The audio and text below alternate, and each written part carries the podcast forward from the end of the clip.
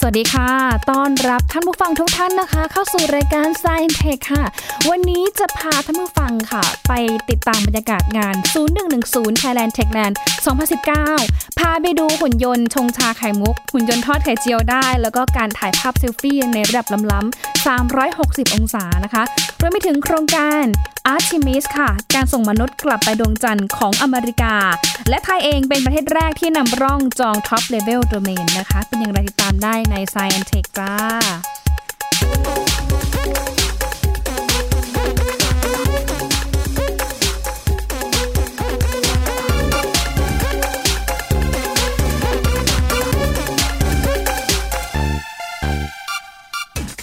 คุณผู้ชมคะ ต่อไปนี้นะคะ ถ้าสมมติว่า ในอนาคตเราอยากจะซื้อเครื่องดื่ม หรือว่าซื้อสินค้าบริการ อาจจะไม่ต้องซื้อกับทางพนักงานประจำเคาน์เตอร์ หรือว่าประจำร้านโดยตรงแล้วค่ะ เพราะว่าในอนาคตอาจจะมีหุ่นยนต์ทำหน้าที่ตรงนี้แทนนะคะ เพราะว่าล่าสุดเองค่ะ หญิงเนี่ยไปทำข่าวงาน 0110 Thailand Tech Land 2019 ที่สยามพารากอนเมื่อช่วงประมาณวันอังคารที่ผ่านมานะคะ เก๋มากค่ะ เพราะว่าเขา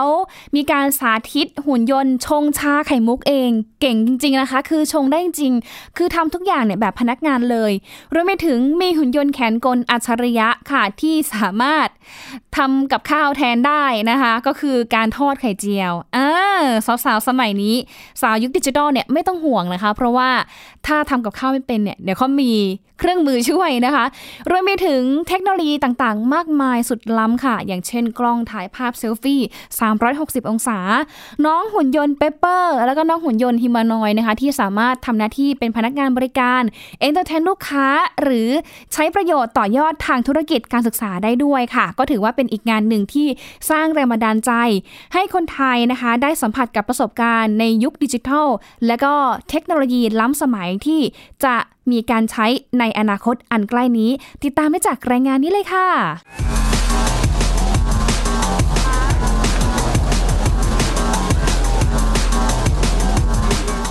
เป็นงานที่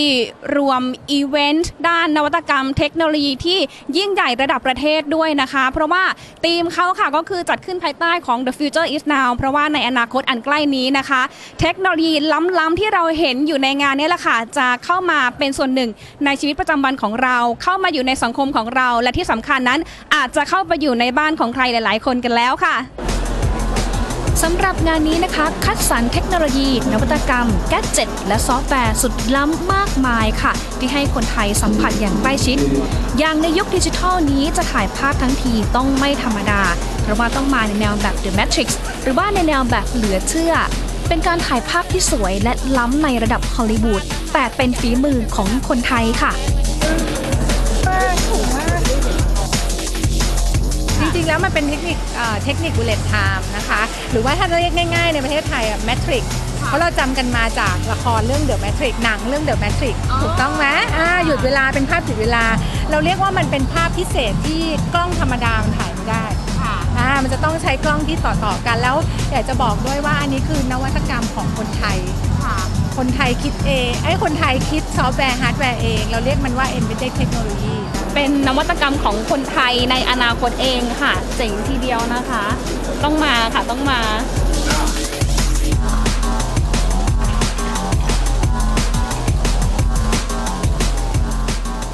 ดูหนังสมัยนี้คือแบบดูเฉยๆไม่ได้นะคะ เพื่ออัธรสในการชมนะคะ ต้องมีกลิ่นด้วย แล้วก็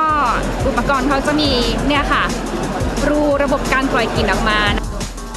อย่างในงานค่ะ จะแสดงกลิ่นออกมาทั้ง 12 กลิ่นตามภาพที่ปรากฏในหน้าจอทำให้เรารู้สึกอินสนุก เหมือนกับว่าเรานั้นเข้าไปอยู่ในบรรยากาศในภาพยนตร์ที่เรากำลังรับชมกันอยู่ด้วยค่ะ 5G is the fifth generation mobile communication technique ส่วนนี้เป็นหุ่นยนต์อัจฉริยะที่ใช้งานในญี่ปุ่น แล้วก็สามารถทำงานได้หลากหลายคือน้อง Pepper นะคะ หุ่นยนต์ 5G ด้วยนะคะ หลักๆ แล้วเนี่ยน้องเขาใช้งานด้านไหนบ้างคะพี่ จริง ๆ แล้ว Pepper เนี่ยใช้งานที่ญี่ปุ่นมาเยอะแล้วนะครับ ก็คือจะอยู่ตามห้างสรรพสินค้านะครับเขาสามารถที่จะให้ข้อมูลได้อย่างเช่น ชั้น 1 ชั้น2เนี่ยมีสินค้าอะไรบ้างนะครับหรือว่าจะค้นหาสินค้าข้อมูลต่างๆได้นะครับรวมถึงพวกธนาคารนะครับบางที่เขาก็จะเชื่อมต่อกับพวกคิวบัตรคิวต่างๆ คุยกับน้องเปเปอร์แล้วนะคะ มาคุยกับสาวสวยคนนี้กันต่อค่ะ เป็นหุ่นยนต์ฮิวแมานอยด์นะคะ ที่เสมือนกับคนเลย สามารถพูดคุยโต้ตอบกันได้ และที่สำคัญยังร้องเพลงได้อีกด้วยค่ะมดตัวน้อยตัวนิดมดมีฤทธิ์หน้าดูอูอูอูอูอูอูส่วนนี้เป็นความล้ำหน้าในแวดวงธุรกิจร้านค้า กับหุ่นยนต์ชงชาไข่มุก สั่งงานผ่านระบบอัตโนมัติค่ะ โอ้ใครอยากกินไข่มุกสมัยนี้ค่ะ เตรียมแค่สมาร์ทโฟนนะคะ มาสแกน QR code จ่ายตังค์แล้วก็หุ่นยนต์เองก็จะชงชาไข่มุกตามที่เราออเดอร์เอาไว้นี่แหละค่ะสำหรับหุ่นยนต์ตัวนี้จะรับคำสั่งตั้งแต่รับออเดอร์ และการชำระเงินผ่านระบบ QR code จากลูกค้า จากนั้นหุ่นยนต์จะทำการชงไข่มุกทุกอย่างเสมือนกับพนักงานประจำเคาน์เตอร์ ตั้งแต่การเลือกประเภทเครื่องดื่ม การใส่ไข่มุกแถมยังช่วยเขย่าแก้วให้เข้ากันนะคะ ปิดฝาพร้อมเสิร์ฟได้ ตอนนี้ที่จีนหลายร้านก็เริ่มใช้หุ่นยนต์มาชงชาไข่มุกแทนพนักงานแล้วค่ะ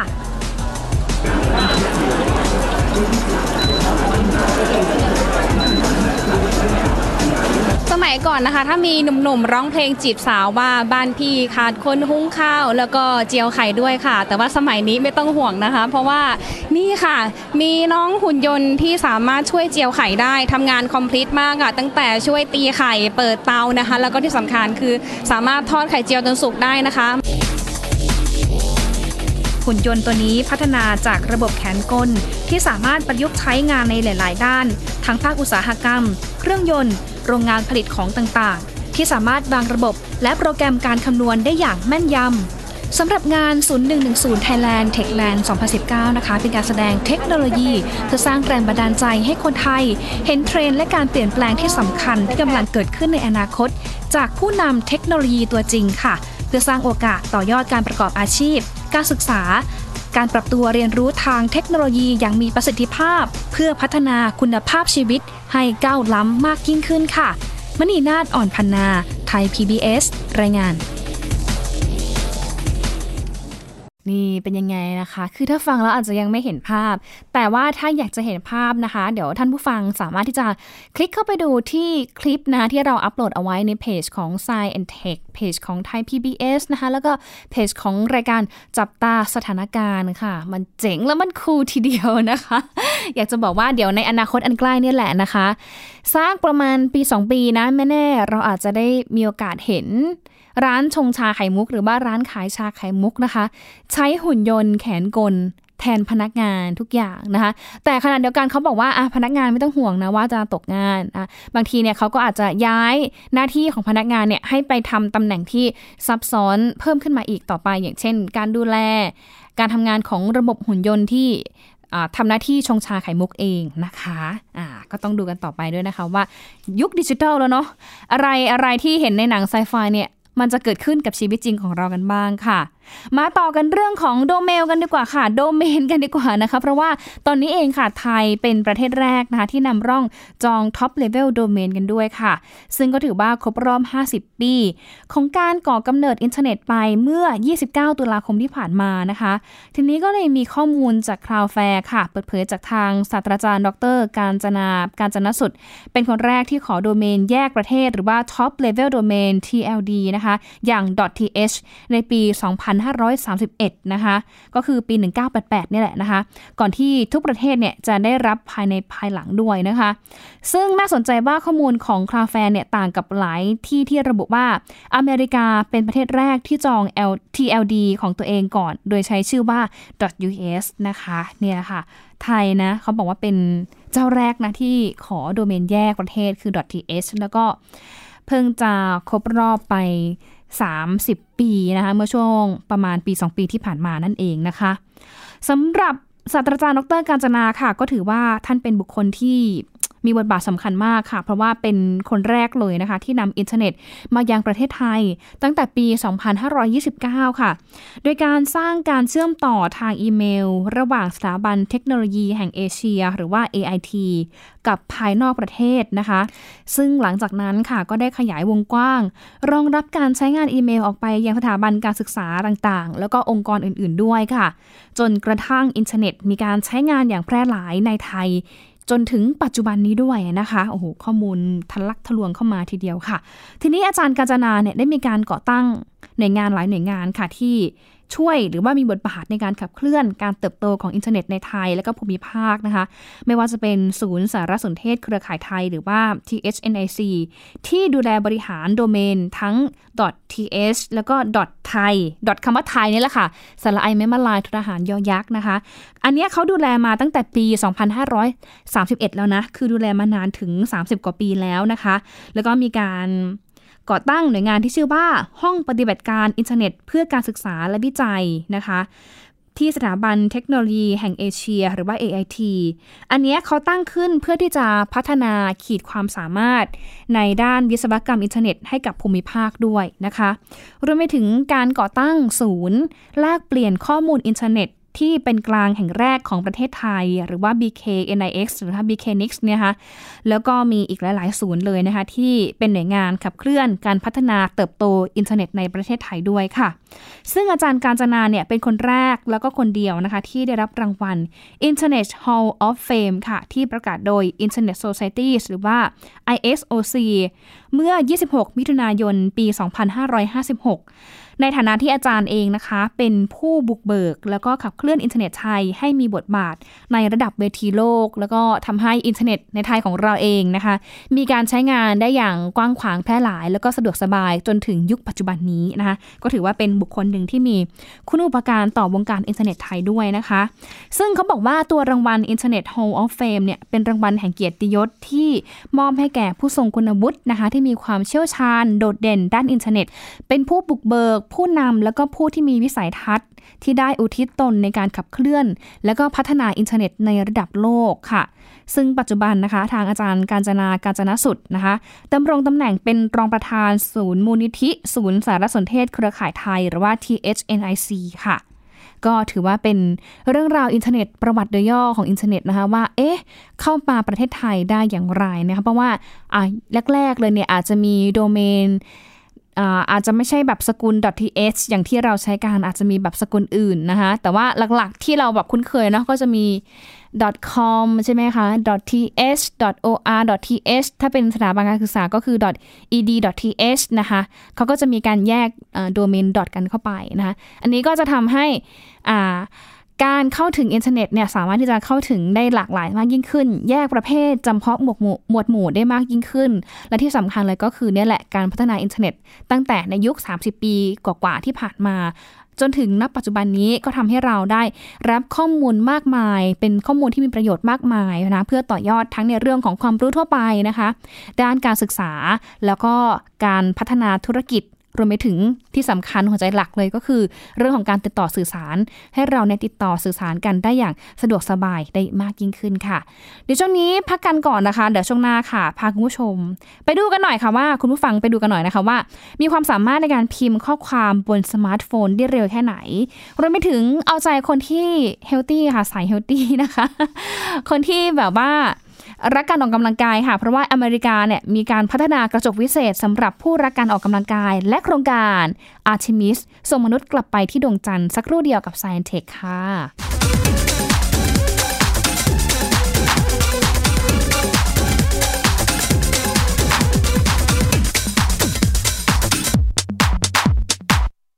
อยู่ที่ไหนก็ติดตามเราได้ทุกที่ ผ่านช่องทางออนไลน์ จากไทย PBS Digital Radio ทั้ง Facebook Twitter Instagram และ YouTube Search คำว่าไทย PBS Radio แล้วกดไลค์หรือ Subscribe แล้วค่อยแชร์ กับคอนเทนต์ดี ๆ ที่ไม่อยากให้คุณพลาดอ้อเรามีให้คุณฟังผ่านพอดแคสต์แล้วนะโรงเรียนเลิกแล้วกลับบ้านพร้อมกับรายการ Kids Hours โดยวัญญาชยโย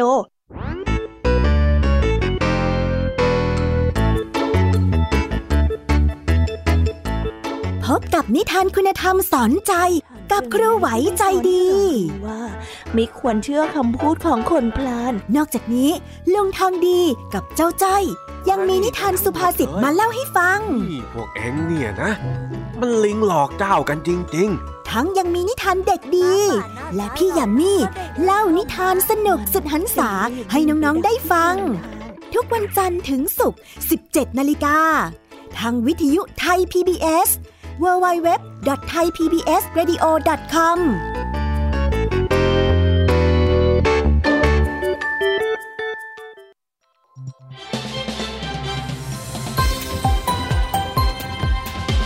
กำลังรับฟังไทย PBS ดิจิทัล Radio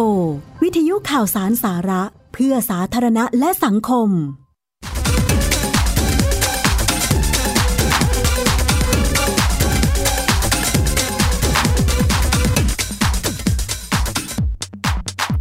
กลับเข้าสู่ Science Tech ในช่วงที่ 2 กันนะคะ มาดูกันหน่อยค่ะว่า ท่านผู้ฟังเองหรือว่า คุณผู้ชมคุณผู้ฟังนะที่เป็นแฟนของ Radio เองนะคะ สามารถที่จะพิมพ์ข้อความบนสมาร์ทโฟนเนี่ยได้เร็วแค่ไหนค่ะ เขาบอกว่าตอนนี้มีชาวอเมริกันหลายคนเลยนะ ที่ใช้สมาร์ทโฟนในกิจกรรมการสื่อสาร ส่วนใหญ่นะคะทั้งหมดนะคะแล้วก็ในแต่ละวันเองนะคะ บุคคลเหล่านั้นเนี่ยสามารถที่จะพิมพ์อีเมล แล้วก็พิมพ์ข้อความบนสมาร์ทโฟนได้เร็วขึ้นนะคะ ก็อย่างที่บอกไปเนาะเปลี่ยนนะคะจากการส่งข้อความจากคอมใหญ่ ๆ หรือว่าคอม CPU เนี่ยแหละค่ะ มาส่งข้อมูลผ่านทางสมาร์ทโฟนแทนนะคะก็ทำให้หลายท่านก็มีความคุ้นเคยกับการพิมพ์ บนแป้นมือถือมากขึ้นนะคะ ซึ่งเขาบอกว่าการพิมพ์ข้อความโดยใช้อุปกรณ์อิเล็กทรอนิกส์นั้น ก็จะสามารถทำได้เร็วแค่ไหน เมื่อเทียบกับการพิมพ์บนแป้นพิมพ์ แบบต๊อกต๊อกต๊อกอะแบบดั้งเดิมเลยนะคะ ทีนี้ทางคณะวิจัยเนี่ยเขาได้ทำการทดลองค่ะ เพื่อหาคำตอบของเรื่องนี้ กับอาสาสมัครกว่า 37,000 คนกว่า 160 ประเทศทั่วโลกนะคะ ซึ่งการศึกษานี้ค่ะ เป็นของคณะวิจัยจากมหาวิทยาลัย Aalto นะคะ ในประเทศฟินแลนด์ มหาวิทยาลัยเคมบริดจ์ของอังกฤษ แล้วก็สถาบันเทคโนโลยี ETH ซูริกของสวิตเซอร์แลนด์ค่ะ โดยการใช้อินเทอร์เน็ตเพื่อทดสอบความเร็วในการพิมพ์ข้อความบนสมาร์ทโฟนนะคะ ซึ่งอาสาสมัครที่ใช้ทั้งระบบ Android และ iPhone เนี่ยก็ใช้โทรศัพท์เฉลี่ยประมาณวันละ 6 ชั่วโมงค่ะ ส่วนใหญ่บอกว่าพวกเขาใช้นิ้วหัวแม่มือทั้งสองข้างในการพิมพ์ข้อความ แล้วก็ส่วนใหญ่นะคะ ใช้แป้นพิมพ์มาตรฐานในโทรศัพท์สมาร์ทโฟนของตัวเองค่ะ ซึ่งการทดลองนี้ อาสาสมัครทุกคนนะคะ ก็จะได้รับประโยคภาษาอังกฤษ 15 ประโยคค่ะ แล้วก็พิมพ์ลงในโทรศัพท์สมาร์ทโฟนของตัวเองอย่างรวดเร็ว แล้วก็แม่นยำที่สุดเท่าที่จะเป็นไปได้ ซึ่งทีนี้มันมีตัวเลขดึงออกมานะคะว่า ให้ทายสิคะว่า เอ้า สรุปแล้วเนี่ย มีการพิมพ์เนี่ยเร็วประมาณกี่นาทีต่อคำกี่คำต่อนาทีนะคะขอโทษ สรุปแล้วเนี่ยมีการพิมพ์ข้อความเหล่านี้นะคะ เฉลี่ยมีความเร็วประมาณ กี่คำต่อนาทีให้ทายอะ tick tock tick tock เฉลยนะคะก็คือเฉลี่ยประมาณ 36 คำต่อนาทีนะคะ แล้วก็มีอัตราการพิมพ์ผิดอยู่ที่ประมาณแค่ 2%เท่านั้นเองค่ะ ซึ่งนักวิจัยเนี่ยเขาตั้งข้อสังเกตว่าการพิมพ์ข้อความ 36 ข้อความหรือว่า 36 คำต่อนาทีนั้น ช้ากว่าอัตราเฉลี่ยในการใช้แป้นพิมพ์คอมพิวเตอร์อยู่ที่ราว 25% ซึ่งการศึกษาของมหาวิทยาลัยเคมบริดจ์ในปี 2561 เนี่ยเขาระบุว่า ความเร็วเฉลี่ยสำหรับนักพิมพ์แป้นพิมพ์คอมพิวเตอร์เนี่ยอยู่ที่ประมาณ 52 คำต่อนาที อันนี้มันเยอะกว่าสมาร์ทโฟนด้วยนะคะ เขาก็เลยมีการตั้งข้อสังเกตว่าอาคนที่ใช้แป้นพิมพ์นะคะพิมพ์แบบธรรมดาเนี่ยแหละนะคะ เริ่มพิมพ์กันช้าลงมาเป็นเวลาหลายปีแล้วถึง 75% โดยพบว่าส่วนใหญ่ของผู้ที่เข้าร่วมโครงการเนี่ยมีความเร็วในการพิมพ์ต่ำกว่าถึง 44 คำต่อนาที แต่ว่าผู้ที่พิมพ์ข้อความโดยใช้โทรศัพท์นะคะได้เร็วที่สุดก็คือสามารถพิมพ์ได้มากถึง 80 คำต่อนาทีทีเดียวนะคะ ซึ่งทีนี้เขาบอกว่าผลการศึกษานี้อาจจะไม่ได้แสดงถึงความแตกต่าง ในเรื่องของมาตรฐานความเร็วในการพิมพ์ ระหว่างเพศชายแล้วก็เพศหญิงนะ แต่ว่าอาสาสมัครที่ใช้นิ้วหัวแม่มือทั้ง 2 นิ้ว หรือว่าใช้ 2 นิ้วในการพิมพ์ข้อความนั้นนะคะ ก็สามารถที่จะพิมพ์ ข้อข้อความเนี่ยได้เร็วถึง 38คำต่อนาทีส่วนผู้ที่ใช้นิ้วเดียวพิมพ์เนี่ยก็พิมพ์ได้เพียงแค่ 29คำต่อนาทีเท่านั้นนะคะ โดยกลุ่มที่พิมพ์ได้เร็วที่สุดก็คือกลุ่มที่มีอายุระหว่าง ไม่น่าเชื่อ 10ถึง19 ปีค่ะ ความเร็วเฉลี่ยเกือบ 40 คำต่อนาที ส่วนคนที่อายุ 40ถึง49 ปีนะคะ พิมพ์ได้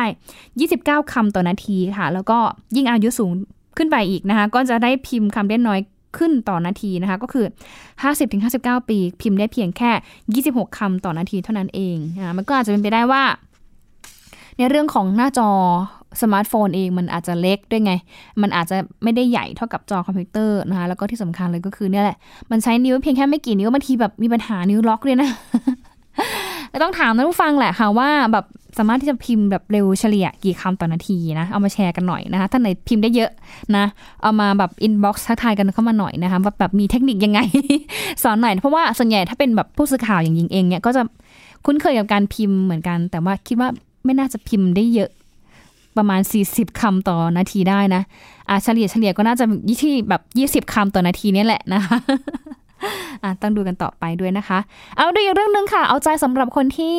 รักการออกกำลังกายกันบ้างค่ะ เพราะว่ามีเอกชนของอเมริกานะคะ เขาพัฒนากระจกวิเศษสำหรับผู้รักการออกกำลังกายค่ะ เพราะว่ากระจกนี้นะคะมีความกว้าง 40 นิ้วค่ะ ติดตั้งกล้องความชัดถึง 5 ล้านพิกเซล พร้อมกับไมโครโฟนนะคะเพื่อที่จะพูดคุยโต้ตอบกับเทรนเนอร์ ครูฝึกออกกำลังกาย ที่ทำงานร่วมกับสมาร์ทโฟน ผ่านแอปพลิเคชันบน iOS ค่ะ ตอนนี้นะคะเขาก็เปิดให้มีการ ใช้งานกันได้อย่างแพร่หลายแล้วนะคะ ทั้งในระบบ iOS แต่ว่า Android รอไปก่อนนะคะ เพราะว่าเขาบอกว่าจะมีการเปลี่ยนการเข้าเรียนฟิตเนสเนี่ยให้สามารถทำได้ง่ายที่สามารถที่จะออกกำลังกายได้ทุกที่ค่ะไม่ว่าจะเป็นฟิตเนสที่ทำงานหรือว่าฟิตเนสจากบ้านด้วยนะคะ ซึ่งจะทำให้ผู้ที่รักการออกกำลังกาย สามารถที่จะเรียนรู้ได้ไม่มีข้อจำกัด เฉพาะเรื่องของสถานที่เท่านั้นเองค่ะ ไปดูอีกหนึ่งเรื่องค่ะ ก็คือโครงการ Artemis ค่ะ ส่งมนุษย์กลับไปดวงจันทร์ของอเมริกานะคะเขาบอกว่าตอนนี้เองนะคะ อเมริกาเนี่ยเริ่มที่จะมี plan หรือว่ามีแผนที่จะส่งมนุษย์กลับไปดวงจันทร์อีกรอบหนึ่งค่ะ หลังจากที่ประสบความสำเร็จนะคะ จากยานอพอลโล 11 ที่เคยจอดบนดวงจันทร์เมื่อ 50 ปีก่อนนะคะ ซึ่งเป้าหมายของ Artemis ค่ะ เขาตั้งเป้าเอาไว้เลย 3 อย่างก็คือ การเตรียมความพร้อมสำหรับการส่งมนุษย์ไปสำรวจดาวอังคารค่ะ เพราะว่าดวงจันทร์ไปเหยียบแล้วนะคะ เดี๋ยวก้าวต่อไปไกลกว่าเดิมคือดาวอังคารถึง 72 ล้านกิโลเมตรนะคะ แล้วก็ไปค้นหาทรัพยากรบนพื้นผิวของดวงจันทร์นะคะว่า สามารถที่จะนำมาต่อยอดทำประโยชน์อะไรได้บ้าง หรือว่านำทรัพยากรของดวงจันทร์เนี่ยมาศึกษาข้อมูลเพิ่มเติมในเรื่องของการกำเนิด วัตถุต่างๆ ในระบบสุริยะได้อย่างไรนะคะรวมไปถึงการพัฒนาเนี่ยแหละค่ะระหว่างทางที่เราส่งคนไปนอกโลกหรือว่าส่งคนไปตรวจดาวอื่นๆเนี่ยในระหว่างทางเองเนี่ยมันก็ก่อให้เกิดวิวัฒนาการต่างๆ มากมายหลายด้านนะคะ อย่างเช่น การพัฒนาวิทยาศาสตร์ เทคโนโลยีอวกาศโดยการส่งมนุษย์แล้วก็หุ่นยนต์ไปสำรวจ เพื่อศึกษาดาวเคราะห์แล้วก็ทำความเข้าใจเกี่ยวกับจักรวาลให้มากยิ่งขึ้นด้วยค่ะ เขาบอกว่าจะมี พาหนะนะคะในการส่งยานอวกาศขึ้นไปนะคะไม่ว่าจะเป็นจรวด SLS นะคะ ยาน Orion นะคะ แล้วก็ยานที่ลงจอดบนดวงจันทร์ก็คือ Luna Lander ค่ะ ส่วนอีกอย่างหนึ่งที่น่าสนใจเลยก็คือตัวชุดอวกาศแบบใหม่ ที่เรียกว่า Artemis Generation Spacesuit นะคะ ก็สามารถที่จะ พัฒนาขึ้นมาเพื่อที่จะให้ผู้สวมใส่เนี่ยสามารถเคลื่อนตัวได้อย่างคล่องแคล่วมากขึ้น เมื่อเทียบกับชุดอวกาศรุ่นเก่าในโครงการอพอลโลนะคะแล้วก็เขาบอกว่าช่วงตุลาคมที่ผ่านมานาซาก็เปิดตัวชุดอวกาศใหม่สำหรับโครงการอันติมิสค่ะ ที่มีนักบินอวกาศหญิงสวมใส่ชุดอวกาศนะคะ แล้วก็มีการแบบเติมธงชาติอเมริกา เข้าไปด้วยนะคะ เพื่อที่จะให้ดูถึงความแตกต่างจากชุดอวกาศทั่วไปที่มักจะเป็นสีขาวล้วนนะคะก็ติดตามดูแล้วกันค่ะว่า ภารกิจหลักๆ ทั้ง 3 ด้านของ Artemis เนี่ยเขาจะพัฒนาไปได้อย่างไรนะคะ แต่ว่าที่แน่ก็คือนั่นแหละ เอาใจช่วยแล้วกันนะคะ ขอให้ประสบความสำเร็จ แล้วก็ถือว่าเป็นอีกก้าวหนึ่งที่สำคัญที่จะปูทางไปสู่การสำรวจทรัพยากรนะคะของดวงจันทร์แล้วก็การเดินทางไปสำรวจ ดาวอังคารนะคะ ดาวเคราะห์เพื่อนบ้านสีแดงของ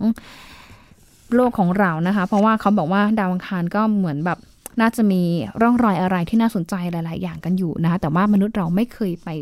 ถึงสักที เพราะว่าเรื่องเรื่องของวิวัฒนาการเองเราอาจจะยังไม่ได้พัฒนาไปได้ไกลขนาดนั้น แต่ว่าก็เชื่อว่าในอนาคตอันใกล้นะคะ ความสามารถของมนุษย์ของเรานะคะ ไม่มีข้อจำกัดนะคะ เพราะฉะนั้นเก่งอยู่แล้วค่ะ น่าจะไปถึงดาวอังคารได้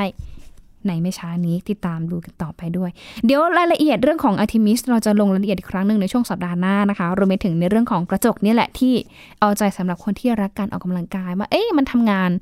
รายละเอียดยิบย่อยเป็นอย่างไรนะคะ ติดตามได้ใน Scientific ในสัปดาห์หน้านะคะ ช่วงนี้หมดเวลาแล้วค่ะ ขอบคุณมากเลยที่ติดตามรับฟังมาตั้งแต่ช่วงต้นรายการนะคะ ช่วงนี้ลาไปก่อนนะคะ สวัสดีค่ะ